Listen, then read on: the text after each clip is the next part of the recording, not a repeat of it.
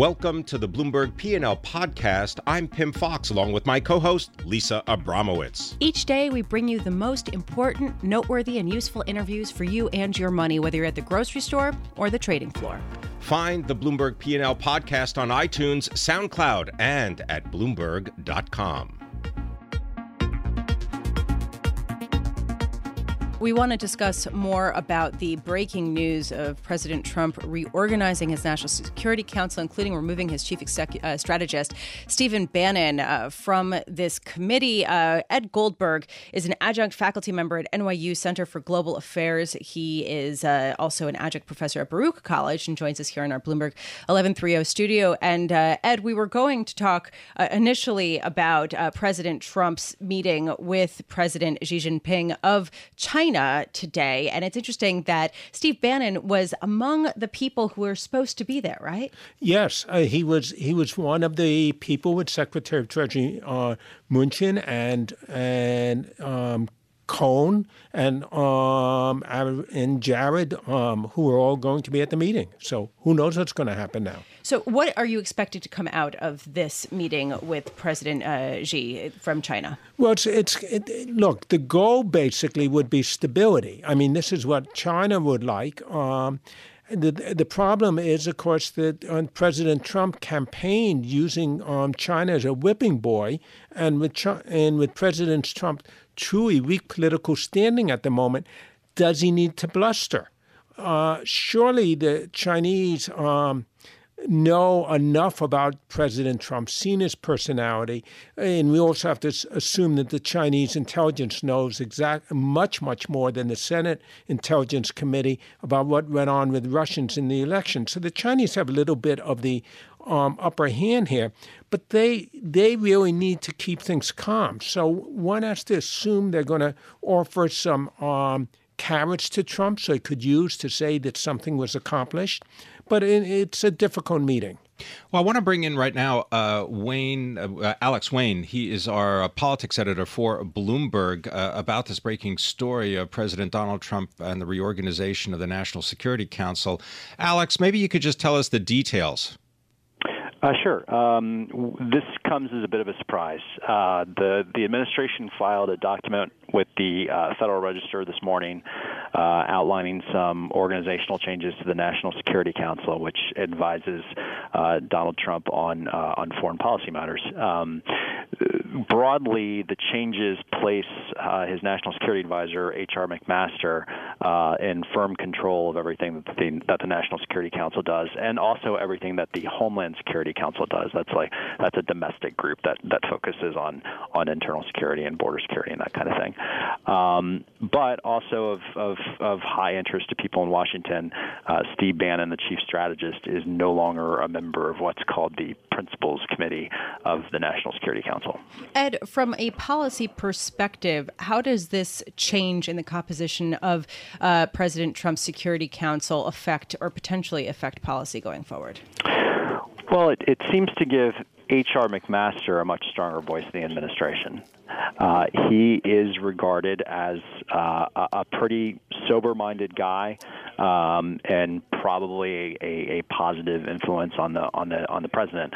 Um, that's not to say that Steve Bannon is is is not. I'm not making a judgment here, but there, Steve Bannon is definitely a more controversial figure in Washington. Uh, so yeah. I, I, I am sure that that this change will be uh, applauded by the the president's critics. Ed, what about you? Yeah, I think it it, it sounds like it it brings. Um, our foreign policy direction much more to an even hand, much more rational. Um, much less American first instead of America and the world. But this all remains to be seen. As far as policy goes, uh, Alex Wayne, is there any noted change in, in policy because uh, Steve Bannon uh, would be leaving the Security Council? Uh, you know, it was never really evident what Steve Bannon's influence was. Um, he was put in charge of the council when, when Michael, or I'm sorry, not put in charge of the council. He was put on the principals committee when Michael Flynn was in charge of the council. Uh, Michael Flynn was a much more controversial figure than H.R. McMaster, um, more of a let's say, erratic figure. Right. Um, so it's possible that Bannon was on the council, the principals committee at that time, uh, just so that the president would have a closer eye on what Michael Flynn was doing. Talk, yeah. Um, Talking, he may the president may have more confidence in H.R. McMaster, quite honestly. Well, you know, talking about policy, Ed, I just want to get your quick thoughts on how North Korea and the launch of yet another missile affects the conversation today uh, that President Xi and President Trump have. Oh, it, it just it just makes it even more complicated. Look, uh, uh China basically has been been both the protector and um, the pusher to make North Korea more sane for the last, um, you know, 15, 20 years. They, they real, from the Chinese perspective, they realize they have a problem. They really don't know how to handle it, I think. On the other hand, they they don't want to upset the um, apple cart too much. They don't want, you know, the problem of having a right. hundred no, yeah. Well, I guess upsetting the apple cart too much just sort of goes back, Ed, to your to your comment earlier about trying to to maintain stability and that that's the goal. Ed Goldberg, thank you so much for joining us. Uh, Ed Goldberg is adjunct faculty at NYU Center for Global Affairs, also the author of The Joint Ventured Nation: Why America Needs a New Foreign Policy, and of course, our thanks to Alex Wayne, politics editor, editor for Bloomberg.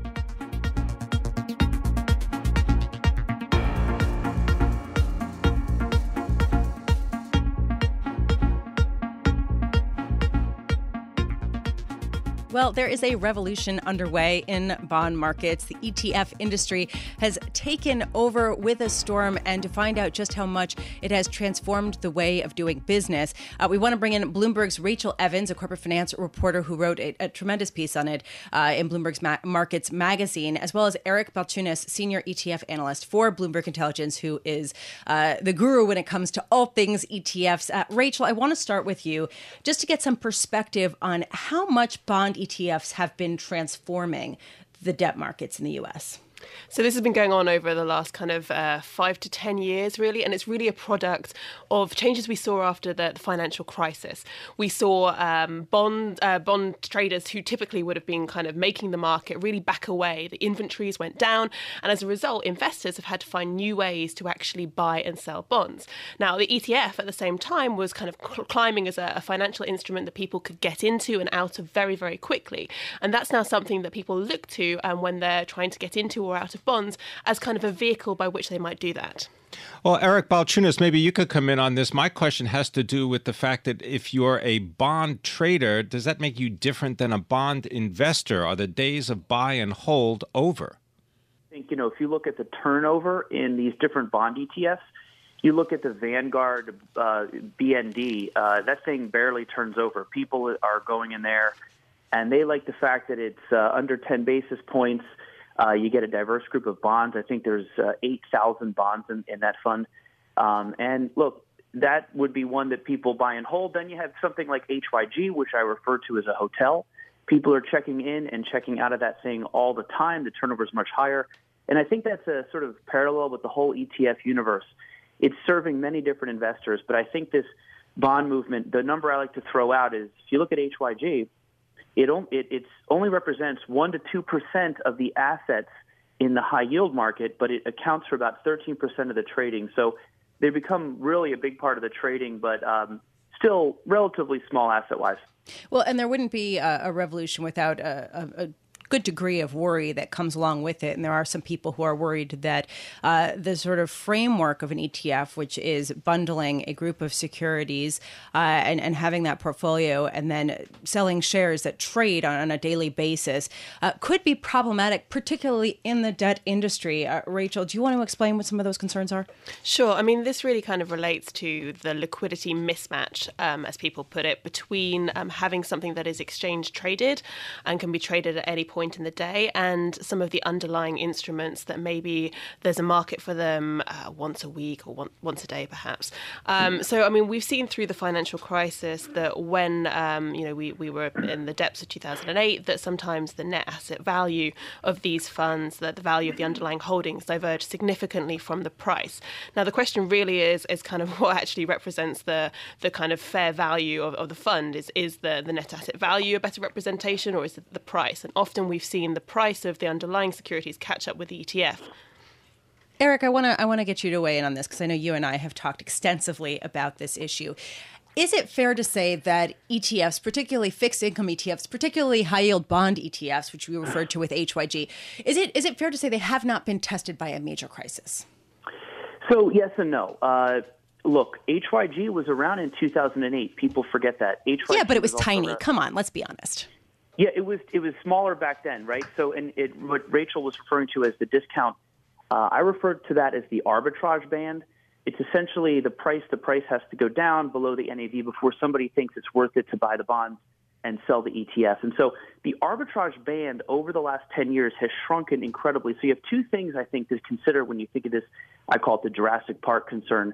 Um, when you uh, look, when, when you are looking at uh, the fact that if you were trying to sell high yield debt on a bad day, uh, you'd probably have a is tough time, if not tougher than selling uh, shares of the ETF. So I think you know, look, the ETF is a convenient way to do it, but it, it's not without risk. And I think there is probably some bit of cost that you will have to pay if you wanted to get out on those bad days in the form of just the, the middlemen that are in there making markets. But there's so many more people with their eyes on the trading, especially these big ones like HYG, that you do see more liquidity in the secondary market for them. Rachel, I wonder if you could just uh, tell us about a gentleman named Leighton Shantz, uh, because he figures in your article, and I thought it explained an interesting uh, process by which uh, bond investors are uh, investigating exchange traded funds. Right. So Leighton was really kind of one of the first um, to, to, to, really use this process um, with ETFs. Basically, what he did is he utilized uh, one of the the interesting features. And he was at the Lockheed Martin Investment Management Company, right? And also he did Tennessee's retirement system. right, system. and now he's okay. now he's in Texas um, with the Employees Retirement System of Texas. Um, Um, yeah. So basically, I mean, he utilized kind of this this function of ETFs whereby you can buy the shares in the ETF either with cash or what's called in kind. Now, in kind uh, creation basically means that you deliver a portfolio of bonds to the ETF provider, and in return, they give you some ETF shares uh, for those uh, bonds. Now, of course, you can either keep those um, ETF shares in your book, and that's a very liquid thing that you can buy more of or sell, or you can sell them and use that kind of cash you free up to, to change your portfolio. So he used this as a kind of a novel way to, to change his portfolio from investment grade debt to high yield and treasuries. Well, for more information, just check out the Bloomberg Market story by Rachel Evans, Bloomberg's corporate finance reporter. Our thanks also to Eric Balchunas, senior ETF analyst for Bloomberg Intelligence.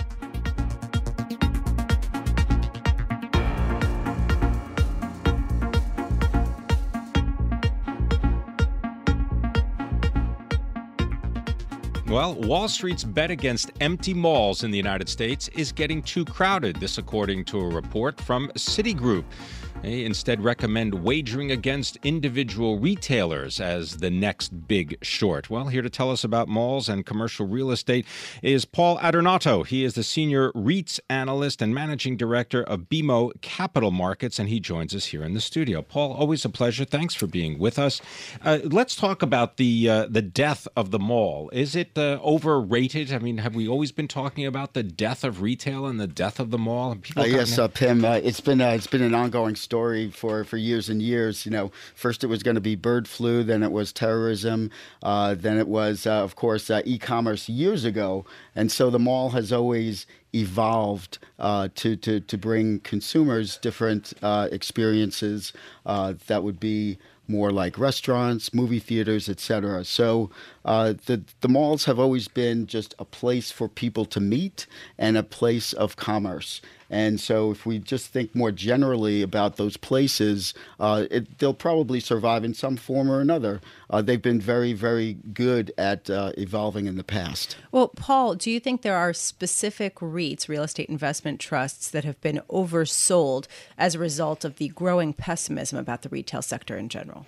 All right, uh, very good point. So, if we were to separate the, the U.S. mall industry into the, the most productive malls, those would be companies like uh, Simon Property Group, SPG, uh, Macerich, MAC, and GGP Inc. Uh, that's uh, symbol GGP. Those would be considered the top tier operators in the U.S.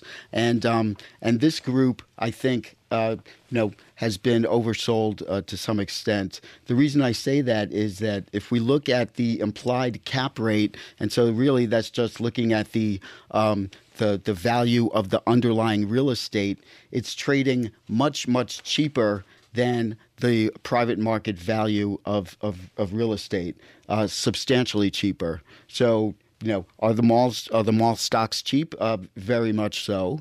Um, what will be the catalyst to get them going? Um, that's a little more of a tricky question. I'm not quite sure uh, that we will ever have you know evidence until this whole you know uh, department store anchor and and you know small shop retail uh, uh, uh, evolution has has really played out. What about the uh, the payouts uh, from these real estate investment trusts? Uh, many people look to those as a source of income. Uh, are those payouts covered by the current operations of these uh, companies? yes. so all of the the three companies that I just mentioned have very strong balance sheets. the dividends, I would say, are not at risk at all. You know, we talk about malls and we talk about the carnage that we've seen in, among retailers. And often we conflate the two because we think so goes the fate of retailers, goes the fate of malls. Is this true? Um, th- there's a very, very big disconnect between the fortunes of retailers and the fortunes of the mall owners. Uh, for instance, the anchors uh, many people don't realize that the anchors pay little or no rent to the mall owner. Uh, historically, they were given the space for free or for a very, very low rent in order to generate traffic for the mall. Now, they haven't really done that for a long time, and, and now it's, it's finally playing out that the anchors are, are disappearing or shrinking. But uh, that's just, you know, kind of a, one example of how uh, the retailers uh, don't necessarily directly impact the fortunes of the mall owners. Right. Although, in evaluating the value of a mall, you have to look at the traffic, the foot traffic of the stores that currently are there. And based on those analyses, do you believe that there is still more pain to be had in the retailers specifically? Uh, so, so there's definitely more pain to be had. I mean, we're we're probably still only in the in the third or fourth inning of the whole uh, e-commerce uh, impact on on the retail space. So, so I do think that there's a lot more transformation that has to occur. In terms of the mall traffic, it's interesting, but the mall owners claim that they don't really track it. Now they now they're starting to, but um, that's ridiculous. you know, th- this is uh, this is what uh, we're, we're we're hearing, and so they say look at things like gift cards, uh, but they you know they should be able to count cars in the parking lot, etc. But um, but anyway, I, I guess the point is is that the the way that people shop in malls uh, is changing, right? So you're probably going to do some research online before you go to a store, whereas you know 20 years ago you might have started at one end of the mall and just you know made your way all the way down to the other end, uh, and that's the way people used to shop. Uh, so, uh, so, so habits are changing, behaviors are changing. Uh, so, so traffic, while it's it's critically important to know that, um, you know, we have to consider the bigger picture as well. Consider Acadia Realty Trust. This is uh, an interesting company. AKR is the symbol. They've got properties in Brooklyn, Chicago, Washington, San Francisco, uh, Boston's Newbury Street, for example, as well as Milwaukee uh, and, and Chicago. Uh, tell us about Acadia. Why is it different? Uh, sure. So Acadia does not own any mall real estate uh, in terms of the regional malls. They have a few community shopping centers that are grocery anchored, but none of the of the malls that are currently under under scrutiny. Um, so years ago, Acadia you know saw what was coming as did as did many folks but they actually acted on it and built a company around it and that is the thought that um, dense urban areas this live work play environment is going to be the place that uh, people want to uh, want to be uh, and where commerce will will occur and also where brand awareness uh, can be uh, established. And so, if you talk to retailers today, uh, those that are uh, either uh, doing very well online or those that want a better online presence, they will tell you that they, you know, first you need to have brand awareness. And so, brand awareness generally occurs at flagship locations. These are the the very large uh, stores that really, really convey the experience uh, of the brand when when you go in. These take these uh, uh stores are located generally uh, in the the metro areas that you that you just mentioned. Paul Adornato, thank you so much for being with us. Uh, truly, this is the story of the moment, is definitely, at least in the debt world and in the real estate world, is what is going to happen among retailers and with commercial real estate, real, inve- real estate investment trusts, and all of the other related instruments. Paul Adornato, Senior REITs Analyst, Managing Director at BMO Capital Markets, and he was with us in our Bloomberg 1130 studio.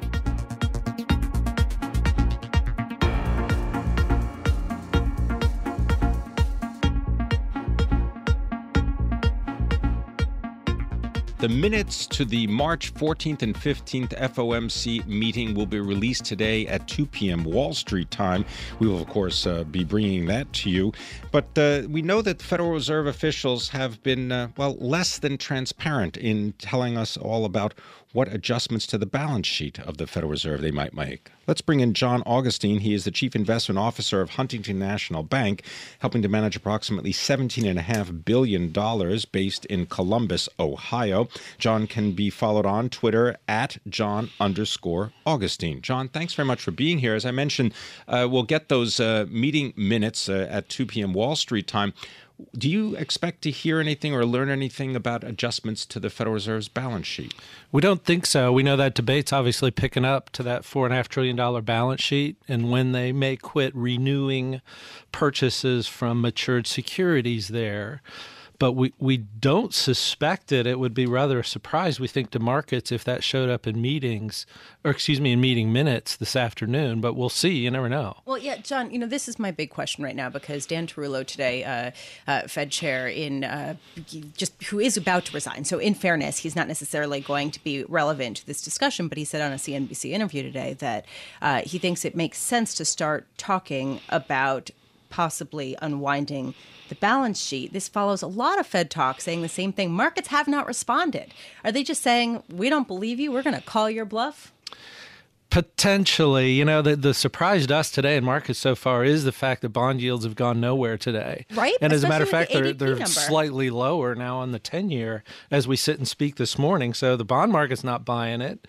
Um, that's buying, for sure. And they're not buying the economic recovery either. There, there's two big sets of buyers in the bond market individual investors through mutual funds, and then the TIC data shows foreign investors. Now, that's dated, that's January's the last report. That's Treasury data, just yeah, to, Treasury, right. Treasury International flow. So, yes, sorry. But, anyways, there's there's still big buyers prevalent in the bond market, and it's, it's, a, it's a surprise to us at our shop at Huntington this year to see yields this low and now having negative real rates.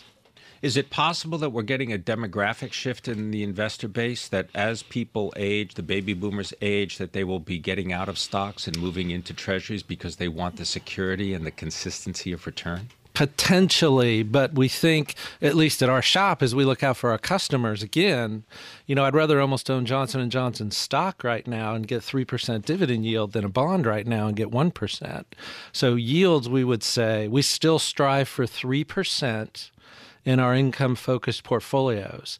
I'm still below that on a 10 year treasury yield. So that may be correct. We're just not approaching it that way, at least at Huntington. So let's say uh, we do get some hints about balance sheet discussions at the Fed today at 2 o'clock when we get the FOMC meeting minutes.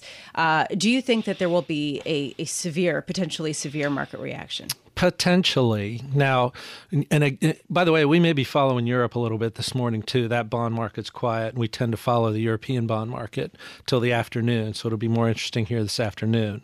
Now, if we do get indication that they may try to at least stop growth or lower the balance sheet, yes, we would suspect you're going to eventually get a reaction in the bond market. Again, that's the surprise to us this year is we haven't to most any news. You know, and- just to give some perspective on the Fed's balance sheet, it is about four and a half trillion dollars. It has been expanding since the financial crisis, uh, when the Fed started to engage in buying uh, bonds and increasingly mortgages as well. Uh, back in 2009, it was nearly 1.8 trillion dollars. So it has, wow.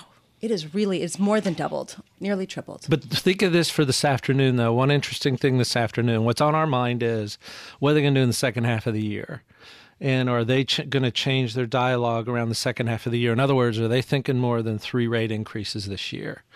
because we do think the Fed's going to have an impact on not only the yield curve, Treasury yield curve, but potentially stock valuations in the second half of the year if their discussion in meeting minutes gets more hawkish. That is what we're watching this afternoon. All right, let's talk about stock valuations for just a moment. If you had a portfolio manager that consistently made 10% a year, what would you say? Hire him first. Okay.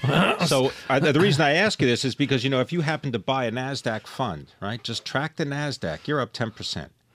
So why not just get out now? Why do we never hear when you should sell and take some profits? So we're we're a long only shop in general and our clients are hiring us to basically keep them fully invested unless we see a recession coming.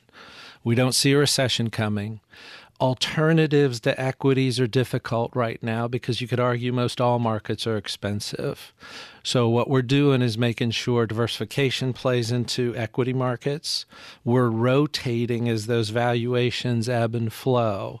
Uh, this is an environment we, as discretionary money managers, don't particularly like, but it's kind of the one that's handed to us. I got negative real yields coming out of bonds, and I got cash that's still well below the inflation rate. So, equities are where we have to focus and do it diligently for clients. We have to be more diligent. You're right. How concerned are you about a sort of perfect storm where longer yields rise substantially and stocks sell off, which is something that people have been worried about? How do you diversify then? Well, then that at least would provide us potentially an avenue to rotate from stocks into bonds. How high would yields have to go on the 30 year or the 10 year for you to make that rotation? Right now, we're somewhere between 2.8 and 3.0 percent. That's what our fixed income On team's looking at on the 10 year. That's what our fixed income team's looking at. We've been talking about that already most of this year when rates got to two six earlier this year, but then but then rolled over. So we're we're kind of setting a number there in our mind and we're kind of setting it around the potential for real GDP. We're kind of using that as our barometer to see when we want to make that, when we potentially want to make that switch. You mentioned rotation, and I'm wondering if you could tell us what you're rotating out of and what are you rotating into? Well, in sectors, for instance, what we're talking to our equity team about is finance, excuse me, technology has been where the action is so far this year. It's the only sector up double digits. Energy, by contrast, is the one down, one of the two down so far this year. So there's one potential rotation, not to sell out wholesale, but just trim some gains and add now that oil seems to want to hang around $50 a barrel. So, Pim, that's one. The second one we've been con- talking, talking about consistently, and we've been early on, is small and mid caps if we're going to get some fiscal programs here in the U.S., some policy change, we think that's going to be a beneficiary. And that's on pause right now, but that's another area we're looking at. How long are you going to wait before seeing fiscal stimulus, uh, before saying, all right, maybe this trade isn't, isn't going to work out? Probably Q2. So if we don't see some kind of fiscal stimulus plan uh, by the end of June, Yeah, you, you, might rethink. you know, in March, we really started seeing restlessness come in markets around that issue from day to day. So you probably here in the second quarter somewhere. John Augustine, thank you so much for joining us. That was really, uh, really fascinating. John Augustine is Chief Investment Officer at Huntington National Bank, overseeing about $17.5 billion based in Columbus, Ohio. And I thought it was super fascinating this idea of that bogey, that benchmark at which you get out of sto- stocks and into bonds to capture that higher yield.